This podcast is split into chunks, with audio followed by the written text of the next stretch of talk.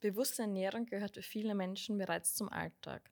Doch in einer Zeit, in der Nahrungsmittel immer weitere Strecken bis zum Konsumenten zurücklegen, ist es selbst für gesundheitsbewusste Menschen nicht immer einfach, ihren Bedarf an Vitaminen, Mineralstoffen und Spurenelementen mit der täglichen Nahrung zu decken. Der sinkende Nährstoffgehalt von Lebensmitteln ist das eine Problem. Das andere sind gehäufte auftretende Situationen, in welchen der Bedarf an Nährstoffen steigt, zum Beispiel Stress, starke körperliche oder geistige Beanspruchung. Spezielle Ernährungsformen, aber auch Diäten können dazu führen, dass man einen tatsächlichen Nährstoffmangel erleidet. Herzlich willkommen zu Omnitalk, der Podcast, der dich über deine Gesundheit aufklärt. Ein wunderschönes Hallo, willkommen zur neuen Podcast-Folge von Omnitalk. Heute darf ich mit Alex wieder arbeiten. Hallo Alex. Hallo.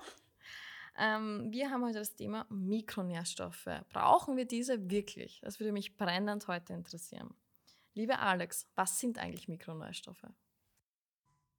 Also Mikronährstoffe sind ein ganz faszinierendes Thema. Die erfüllen so viele verschiedene Aufgaben in unserem Körper. Und zu den Mikronährstoffen zählen unter anderem eben die Vitamine, die Mineralstoffe und die Spurenelemente. Und vielleicht haben die einen oder anderen in dem Kontext einer ausgewogenen Ernährung auch nicht nur die Mikro-, sondern die Makronährstoffe auch schon mal gehört. Und zu den Makronährstoffen, da zählen eben Fett, Eiweiß und Kohlenhydrate dazu. Wenn man das jetzt vergleicht mit den Mikronährstoffen, ist es so, dass wir bei den Mikronährstoffen keine Energie daraus beziehen können. Also die sind nicht energieliefernd und von wenigen Ausnahmen abgesehen sind sie auch quasi essentiell. Das heißt, der Körper kann sie selbst halt nicht herstellen, sondern wir müssen sie über die Nahrung zuführen. Warum habe ich vorher gesagt, es gibt Ausnahmen? Wenn wir uns jetzt zum Beispiel das Vitamin D ansehen, dann können wir das ja bis zu einem gewissen Grad auch quasi die Eigensynthese anregen, indem wir in die Sonne gehen. Und es gibt zum Beispiel auch das Vitamin K und das wird im menschlichen Darm von unseren Bakterien gebildet. Ja, wenn wir so ein bisschen das hineinleuchten, was die Mikronährstoffe so können, ist das ein sehr umfangreiches Thema. Also es sind wirklich an ganz, ganz verschiedenen Stoffwechselprozessen beteiligt, je nachdem, in welche Richtung das man schaut. Egal, ob das jetzt das Streben danach ist, seine Muskeln aufzubauen oder auch der Wunsch, dass man sein Körperfett reduziert. Wenn man Richtung Vitamine schaut, haben wir dann natürlich auch eine große Beteiligung an unserem Immunsystem. Wir haben wichtige Funktionen generell bei der Zellteilung oder einfach allgemein tragen Mikronährstoffe zur normalen Funktion von unserem Nervensystem bei oder auch zum Beispiel zum normalen Energiehaushalt. Das heißt, wenn man es zusammenfassen möchte, ist es so, dass Mikronährstoffe wirklich spezielle Aufgaben erfüllen. Und man müsste wirklich jedes einzelne genauer beleuchten. Das würde natürlich den Rahmen von einer Podcast-Folge sprengen, hier wirklich auf jeden einzelnen Stoff genauer zu besprechen. Aber ich denke mir, mal einen guten Überblick zu geben, ist auf jeden Fall sinnvoll. Nicht nur die Aufgaben sind sehr, sehr unterschiedlich, sondern je nachdem, um welche Mikronährstoffe es sich handelt, unterscheidet man natürlich auch, wie die Verzehrsmenge dann ist, also wie man sie zu sich nimmt. Das heißt, wenn wir bei den Makronährstoffen schauen, dann haben wir eben die Fette, Eiweiße und Kohlenhydrate, die werden wirklich im Grammbereich zu einem genommen. Bei den Mikronährstoffen haben wir von Gramm bis Mikrogrammbereich, also wirklich halt auch viel, viel kleinere Mengen, wo da der Tagesbedarf dann schon gedeckt ist. Und der Großteil von unseren Mikronährstoffen wird auch nicht im Körper gespeichert oder zumindest nicht über einen großen Zeitraum und manchmal auch sehr, sehr schnell vom Körper eben abgebaut. Und daher ist es eben wichtig, dass man es wirklich im Zuge von einer ausgewogenen Ernährung halt tagtäglich zu sich nimmt. Jetzt würde mich aber interessieren, für was braucht der Körper denn Mikronährstoffe? Also wenn ich sage mal, ich möchte es ganz, ganz allgemein sagen, könnte man eigentlich das zusammenfassen für unsere Gesundheit. Also wie ich vorher schon angesprochen habe, sind halt wirklich ganz viele Stoffwechselprozesse. Allein unser Energiestoffwechsel benötigt schon einmal alle möglichen B-Vitamine, dass da im Prinzip alles so seine Abläufe vonstatten gehen kann. Aber nicht nur Stoffwechselvorgänge sind eben Mikronährstoffe beteiligt, sondern auch eben Wachstum oder Regeneration von unseren Körperzellen, Immunabwehr. Das sind alles Aufgaben in unserem Körper, die durch Mikronährstoffe unterstützt werden. Und wenn man die Mikronährstoffe jetzt aufteilt und sagt, okay, einerseits Vitamine, dann haben wir natürlich Vitamine, jeder denkt zum Beispiel dann gleich einmal ans Vitamin C, an Vitamin D, wo sehr, sehr häufig das im Zusammenhang steht mit dem Immunsystem. Und es ist halt auch so, dass diese zwei Vitamine natürlich besonders noch einmal die Immunfunktion unterstützt, das Immunsystem unterstützt, eben dafür sorgt, dass wir abwehrstärker sind, weil das Vitamin C zum Beispiel gegen mögliche, ja, sag mal, als Antioxidant wirkt und hier eben Entzündungen auch entgegenwirken kann. Wenn man bei den Mineralstoffen schaut, dann müssen wir halt da unterscheiden in jene, die im Körper in größeren Mengen vorkommen, das sind die Mengenelemente. Dazu zählen eben Kalium, Magnesium, Natriumchlorid, Calcium, auch Schwefel und Phosphat. Und jene, die nur in geringen Mengen im Körper vorkommen, die werden dann als Spurenelemente bezeichnet. Und dazu zählen dann zu Chrom, Kupfer, Eisen, Jod, Selen, Mangan und auch Molybden. Und unsere Mineralstoffe werden jetzt vom Körper benötigt, zum Beispiel für die Signalverarbeitung, egal ob das jetzt Knochen, Muskel, Herz oder Gehirn betrifft. Und sie sind zum Beispiel auch an der Regulation vom Wasserhaushalt beteiligt, beziehungsweise Regulierung vom Säurebasenhaushalt.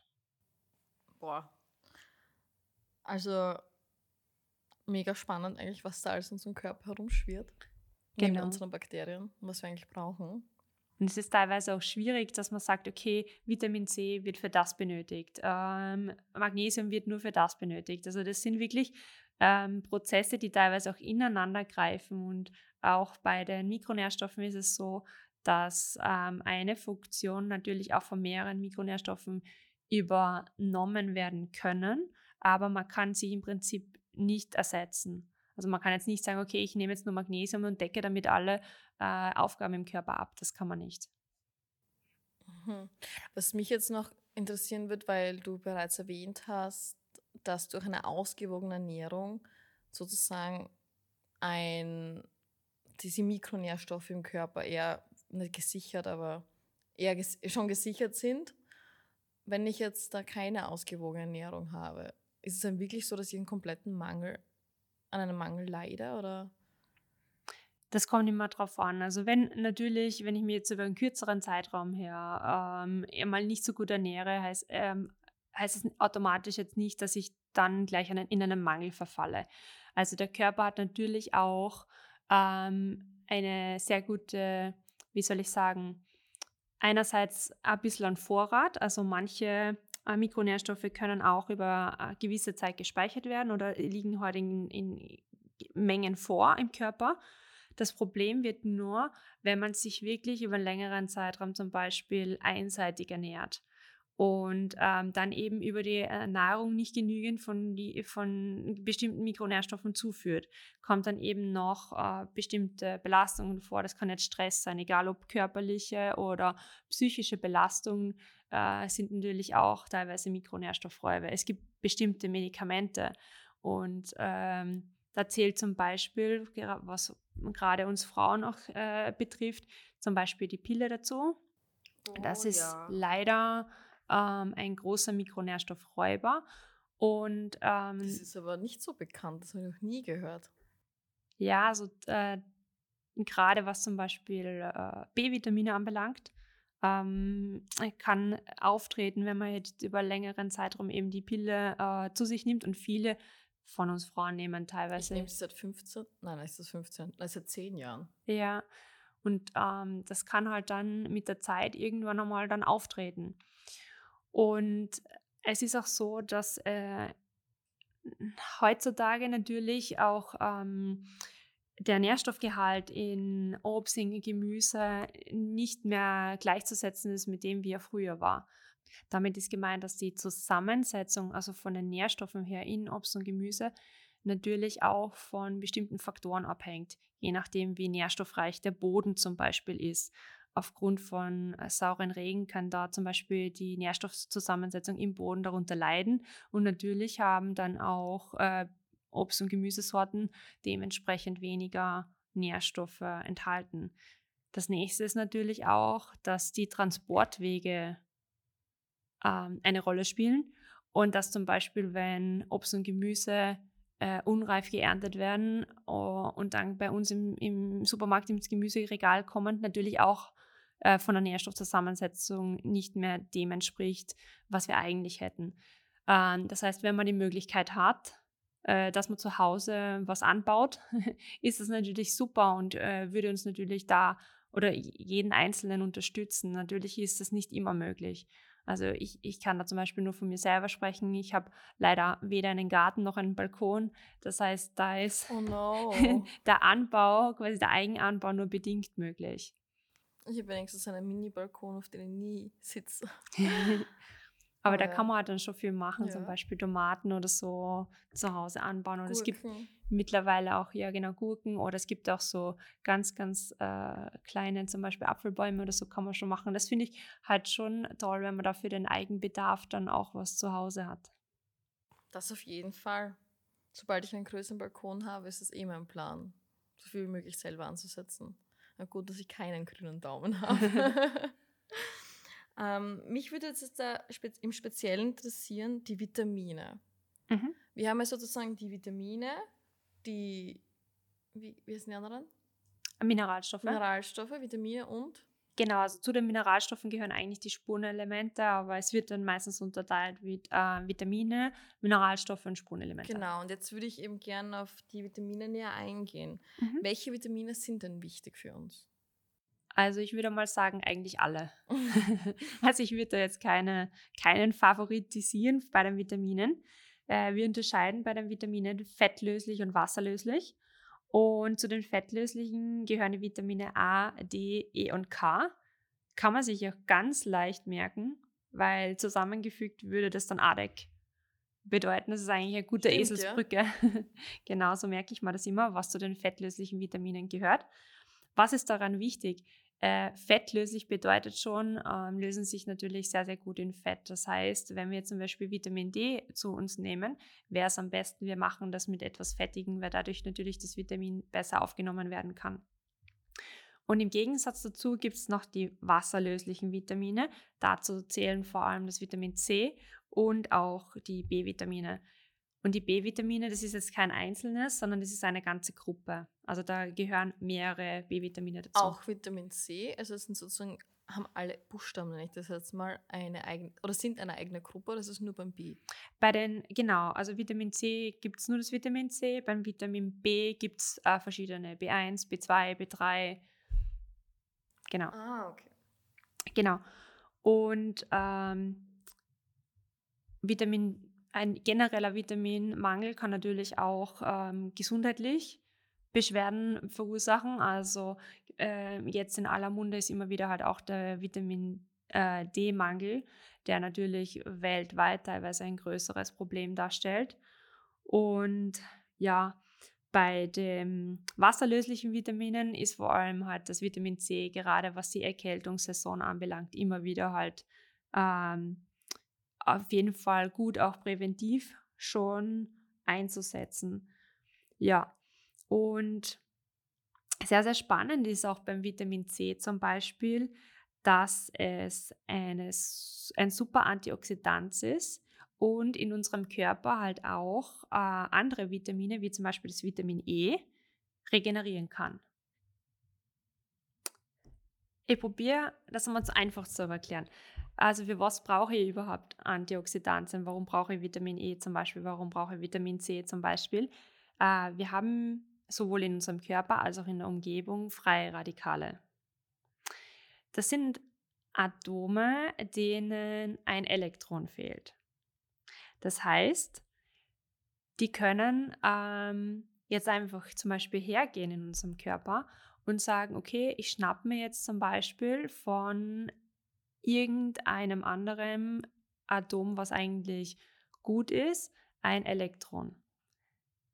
Und dadurch wird das andere Atom aber zum freien Radikal.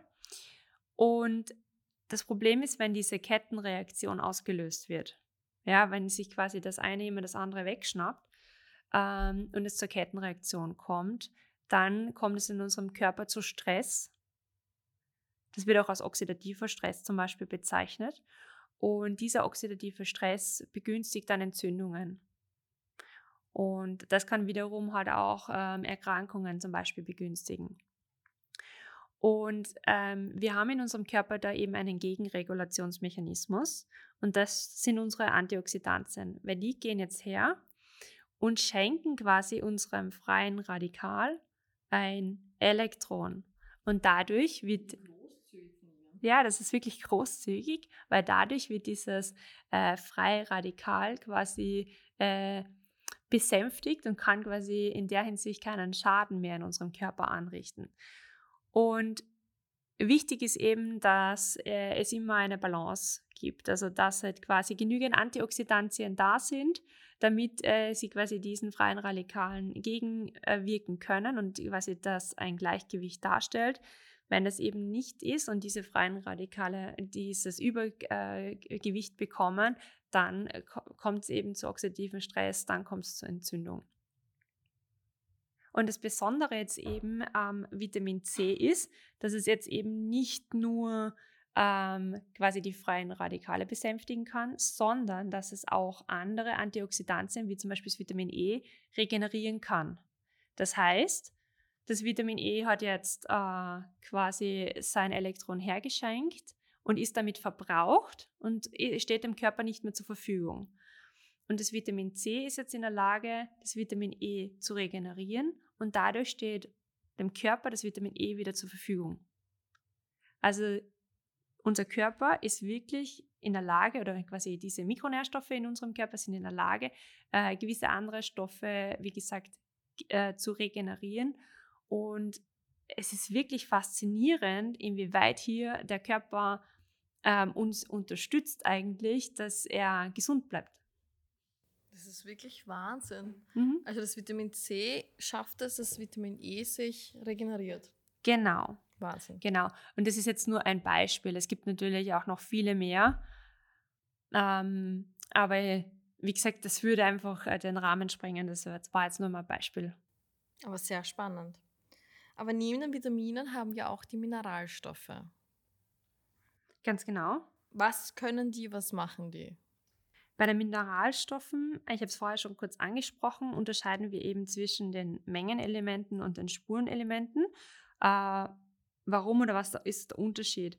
Also die Mengenelemente wie das Kalium, Magnesium, Calcium und Co. ist einfach in viel größeren Mengen in unserem Körper vorhanden und braucht der Körper auch in größeren Mengen als wie die Spurenelemente. Für was braucht man die? Natrium zum Beispiel ist wesentlich an Transport von Nährstoffen. Also wir haben hier in unserem Körper verschiedene Kanäle, wo zum Beispiel Natrium ausgetauscht wird mit anderen Mineralstoffen, wie zum Beispiel Chlorid oder Kalium. Und die sind auch wichtig, zum Beispiel bei unserem Herzen und der Erregungsweiterleitung zum Beispiel oder auch bei der Muskulatur zum Beispiel ist das Magnesium wesentlich im Austausch mit Calcium. Und das sorgt zum Beispiel dafür, dass sich unsere Muskulatur anspannen und entspannen kann. Wir haben dann noch natürlich den Einsatz bei der Regulation vom Wasserhaushalt oder auch Säure-Basengleichgewicht. Wir haben das Calcium, was ich vorher schon kurz angesprochen habe, natürlich auch ganz, ganz wichtig für die Erregungsweiterleitung. Und Calcium natürlich auch für unsere Knochen extrem wichtig. Was haben wir noch? Wir haben zum Beispiel auch das Chlorid, was zusammen mit Natrium natürlich auch für Wasserhaushalt und Säure-Basengleichgewicht notwendig ist. Und die Spurenelemente zum Beispiel, also haben wir vorher auch schon gesagt, zum Beispiel Chrom, Selen, Eisen und Co., Folsäure, die sind jetzt wichtige Bestandteile von Enzymen. Enzyme sind Stoffe, die gewisse Prozesse in unserem Körper überhaupt einmal erst ermöglichen, teilweise auch beschleunigen. Und da wirken sie jetzt entweder als Kofaktor, das heißt, dass sie diese Reaktion überhaupt möglich machen oder eben am Umbau oder Abbau eben beteiligt sind an dieser Reaktion, dass die stattfindet. Also Eisen kennt zum Beispiel jeder in Form von Sauerstofftransport im Blut. Sagen, genau. Ja. Mhm. Weil beim Eisenmangel ist man ja auch sehr müde. Zum Beispiel, genau. Das hängt eben mit dem zusammen. Mhm. Und dann haben wir noch die sekundären Pflanzenstoffe. Aber diese zählen ja nicht zu den Mikronährstoffen, hast du erwähnt. Genau, also sekundäre Pflanzenstoffe sind eigentlich Duft-, Farb- oder Aromastoffe in Pflanzen und sie dienen der Pflanze als Abwehr. Also einerseits als Fraßschutz bzw. Abwehr von anderen, zum Beispiel mikrobiellen Angriffen. Somit schützt sich die Pflanze eigentlich nach außen. Aber wir können auch von den sekundären Pflanzenstoffen profitieren, denn da gibt es eine unglaubliche Vielzahl. Es sind noch nicht alle vollkommen erforscht. Also das ist sehr, sehr spannend, was da die Wissenschaft immer wieder quasi herausfindet. Aber die können auch eben Einfluss auf unsere Stoffwechselprozesse im Körper haben. Sie können regulierend auf Hormone wirken. Und sehr viele Pflanzenstoffe sind eben auch wichtige Antioxidantien. Das heißt, sie können uns da ebenfalls unterstützen, indirekt auch in der Entzündungshemmung zum Beispiel. Und manche können Blutgefäße erweitern und damit eben auch Blutdruck zum Beispiel absenken, haben neurologische Eigenschaften oder auch wirken antibakteriell, antiparasitär. Also sehr breit gefächertes Spektrum an dem, was die können. Ja, Wahnsinn, dass die noch nicht mal alle erforscht sind. Ja, also die Natur bietet natürlich eine Vielzahl von Mechanismen und wir machen uns natürlich auch einiges zunutze. Ja, natürlich. Was passiert jetzt aber, wenn ich wirklich an einem Mangel an Mikronährstoffen leide? Also wenn man jetzt wirklich ein Defizit an Mikronährstoffen aufreißt, sage ich jetzt einmal, dann hat das natürlich auch Auswirkungen auf unsere Gesundheit. Das kann jetzt ganz unterschiedlich sein und es kommt jetzt darauf an, also wenn es wirklich ein Mangel ist, dann ist es eine unzureichende Versorgung und darunter kann jetzt eben auch der Stoffwechsel leiden. Wir können das in ganz unterschiedlichen Ausmaßen wahrnehmen. Das kann jetzt Müdigkeit sein, das kann Erschöpfung sein, das kann aber auch sein, dass zum Beispiel die Haare brüchig werden, die Nägel brüchig werden, dass wir schlechte Wundheilung haben. Egal, ob das jetzt eben im Mundbereich ist, dass wir immer wieder auch infektanfällig sind, wiederkehrende Infekte haben. Also ist wirklich sehr, sehr unterschiedlich. Und wichtig ist natürlich, dass man im Fall von einem Mangel mal genauer hinschaut und das dann auch wirklich kontrollieren lässt, in Form von Blutanalyse zum Beispiel, dass man mal nachschaut, okay, was fehlt und dann gezielt halt die fehlenden Nährstoffe da ergänzt. Was mir nur gerade eingefallen ist, dass Menschen, die untergewichtig sind, essen meistens zu wenig und ich kann mir vorstellen, dass diese Personen dann von Haus aus an einem Nährstoffmangel leiden, oder? Kann passieren, genau. Also, weil du ja meinst, das meiste kann über die Ernährung aufgenommen werden oder sollte natürlich auch. Genau, also sehr oft geht das dann Hand in Hand. Das heißt, es ist halt einfach wichtig, dass man da mal wirklich nachschaut, okay, was fehlt. Und in dem Fall dann wirklich auch gezielt mit ärztlicher Betreuung dann quasi das Fehlende auffüllt. Und ab wann würdest du jetzt empfehlen, dass wir gezielt Mikronährstoffe einnehmen? Es ist auch so, dass man mittlerweile halt weiß, dass nicht nur kranke Menschen da wirklich in eine Unterversorgung kommen können oder halt ältere Menschen, sondern dass eben auch schon ja, jüngere Menschen beziehungsweise auch Menschen, die sich wirklich, also die gesund sind und eigentlich ausgewogen ernähren, in einen Mangel, in ein Defizit quasi kommen können, eben aufgrund von bestimmten Faktoren. Das kann jetzt erhöhter Stress sein, aber auch wenn man zum Beispiel es immer wieder krachen lässt und bestimmte Genussmittel zu sich nehmen, also auch Alkohol und Nikotin zum Beispiel, sind so Nährstoffräuber in unserem Körper, die auch zum Beispiel den oxidativen Stress, was ich vorher erklärt habe, begünstigen können. Und natürlich Schwangerschaft und Stillzeit, da hat man von Haus aus einen erhöhten Nährstoffbedarf, auch Sportler oder allgemein, wenn man wirklich körperlich und geistig eine hohe Belastung hat, in stressigen Phasen im Beruf zum Beispiel, das zehrt natürlich an uns und dann braucht man natürlich auch mehr von den Mikronährstoffen. Und kurzfristig kann der Körper natürlich gegenregulieren, aber wenn das Ganze über einen längeren Zeitraum geht, dann wäre es halt schon sinnvoll, da mal genauer hinzusehen oder in diesen Phasen zumindest zu unterstützen. Ja, okay, das ist schon mal gut zu wissen. Vor allem, mir war nicht bewusst, dass in stressigen Zeiten der Körper mehr Mikronährstoffe braucht. Genau, weil wenn man jetzt zum Beispiel die psychischen Phasen hernehmen, braucht natürlich der Körper viel Energie, damit du konzentriert bleiben kannst. Und wenn du natürlich die Belastung jetzt über einen längeren Zeitraum hast, braucht er natürlich immer mehr Energie. Und die Energie, wie wir vorher zum Beispiel gesagt haben, Energiestoffwechsel, braucht man B-Vitamine. Und irgendwie, wann sind die B-Vitamine zum Beispiel aufgebraucht? Und wenn du jetzt nichts über die Nahrung zu dir nimmst oder einfach zu wenig an dem, was du brauchst, dann ist das im Prinzip ganz einfach erklärt, es ist irgendwann aus. Weil der Körper es eben selbst nicht herstellen kann, deswegen ist er auf die äußere Zufuhr angewiesen.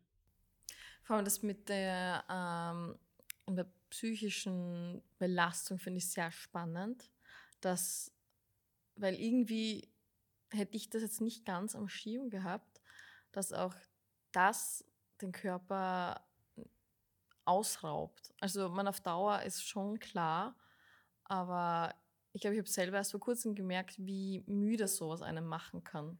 Natürlich, es zerrt am gesamten Körper. Komplett. Und man darf das auch nicht unterschätzen, inwieweit da wirklich die psychische Gesundheit Einfluss haben kann auf die gesamte körperliche Gesundheit.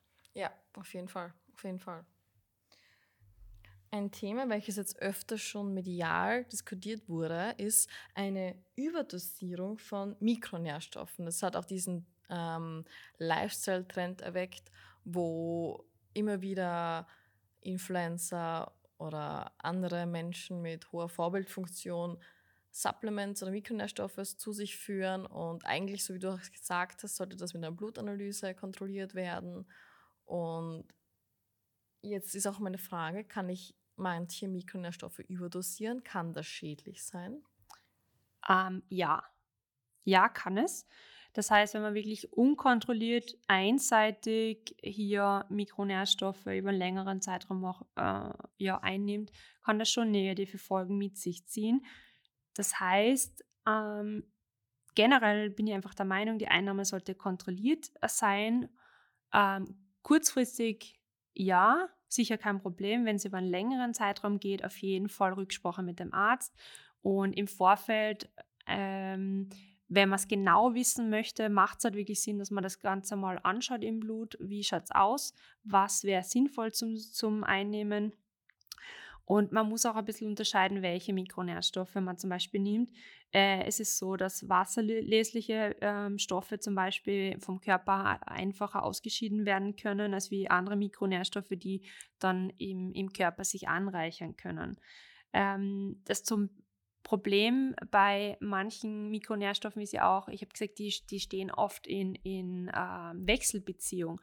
Das heißt, wenn ich jetzt zum Beispiel einen Mineralstoff, ein Vitamin, ein Spurenelement sehr hoch dosiere, kann es sein, dass es zum einem Mangel von dem anderen Vitamin, Mineralstoff, Spurenelement kommt, und das hat natürlich auch seine Auswirkungen. Das heißt, das muss man natürlich auch immer berücksichtigen, was nehme ich ein, in welcher Dosierung nehme ich es ein und über welchen Zeitraum nehme ich es ein. Also ich sage einmal, wenn man es so für 1-3 Monate mal einnimmt, wenn man das Gefühl hat, okay, man hat hier jetzt einmal eine stressige Phase, ist es sicher was anderes, als wie wenn man jetzt wirklich nur einen Stoff, zum Beispiel nur Magnesium hochdosiert einnimmt. Über Monate. Mhm. Es ist mir gerade was Spannendes eingefallen und ich würde gerne als Beispiel Zink hernehmen, weil ich das selber hin und wieder hinzuführe, vor allem in der Erkältungszeit, im Winter.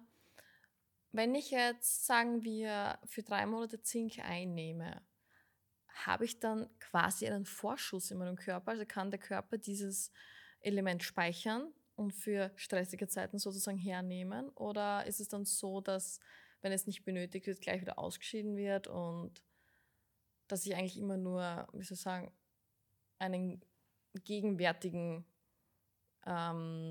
Bedarf habe, also oder Nutzen davon habe? Ja, Zink zum Beispiel wird schon in Knochen zum Beispiel, Haut, Haare oder auch so gespeichert.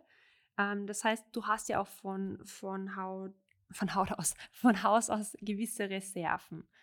Ist aber von Stoff zu Stoff unterschiedlich.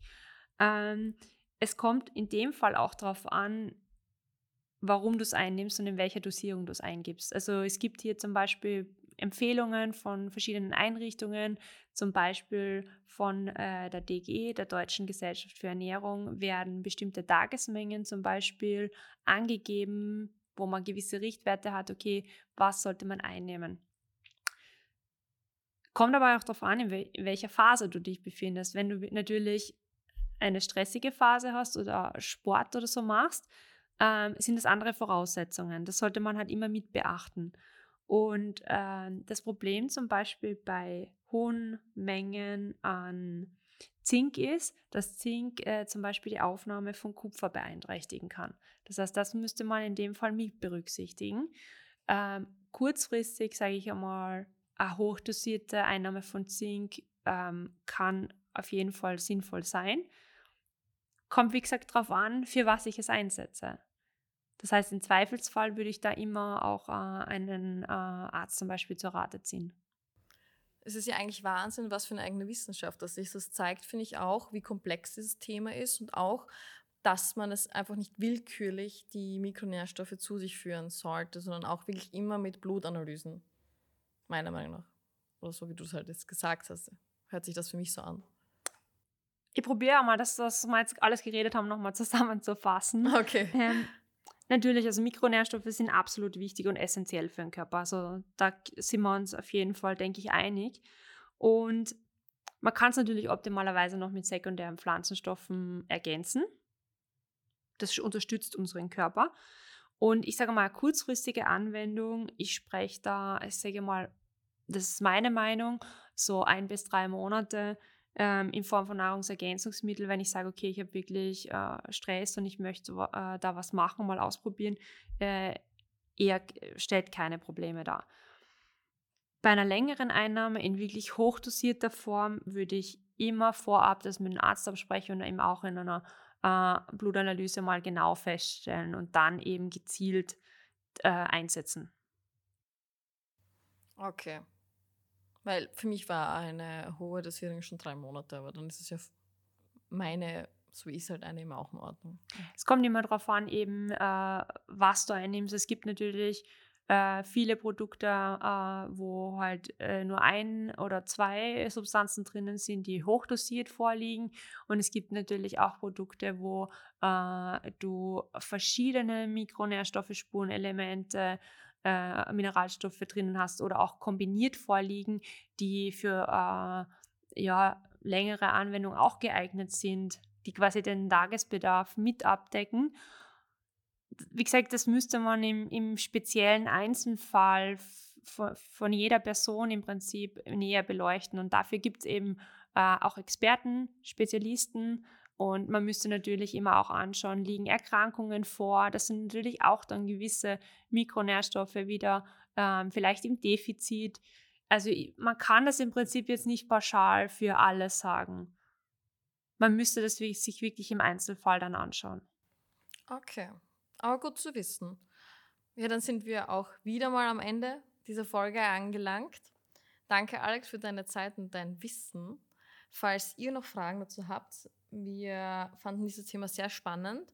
Und falls ihr zum Beispiel über Vitamine, über Spurenelemente oder auch sekundäre Pflanzenstoffe mehr erfahren wollt, könnt ihr uns gerne kontaktieren und wir können dazu einen eigenen Podcast aufnehmen. Vor allem, weil die Alex gemeint hat, dass dieses Thema noch viel, viel, viel, viel breiter ist, als was wir jetzt hier besprochen haben. Wir würden uns sehr freuen über eine Nachricht von euch. Und falls ihr sonst noch irgendwelche Informationen haben möchtet, könnt ihr uns auch kontaktieren oder könnt ihr auf unserem Blog nachlesen, auf unserer Webseite. Ihr findet uns auch auf Social Media. Ein Newsletter-Service haben wir natürlich auch. Abonniert uns und auch schaltet die Benachrichtigungen auf euren Streaming-Plattformen ein, damit ihr benachrichtigt wird, wenn eine neue Podcast-Folge online geht. Bis zum nächsten Mal und tschüss!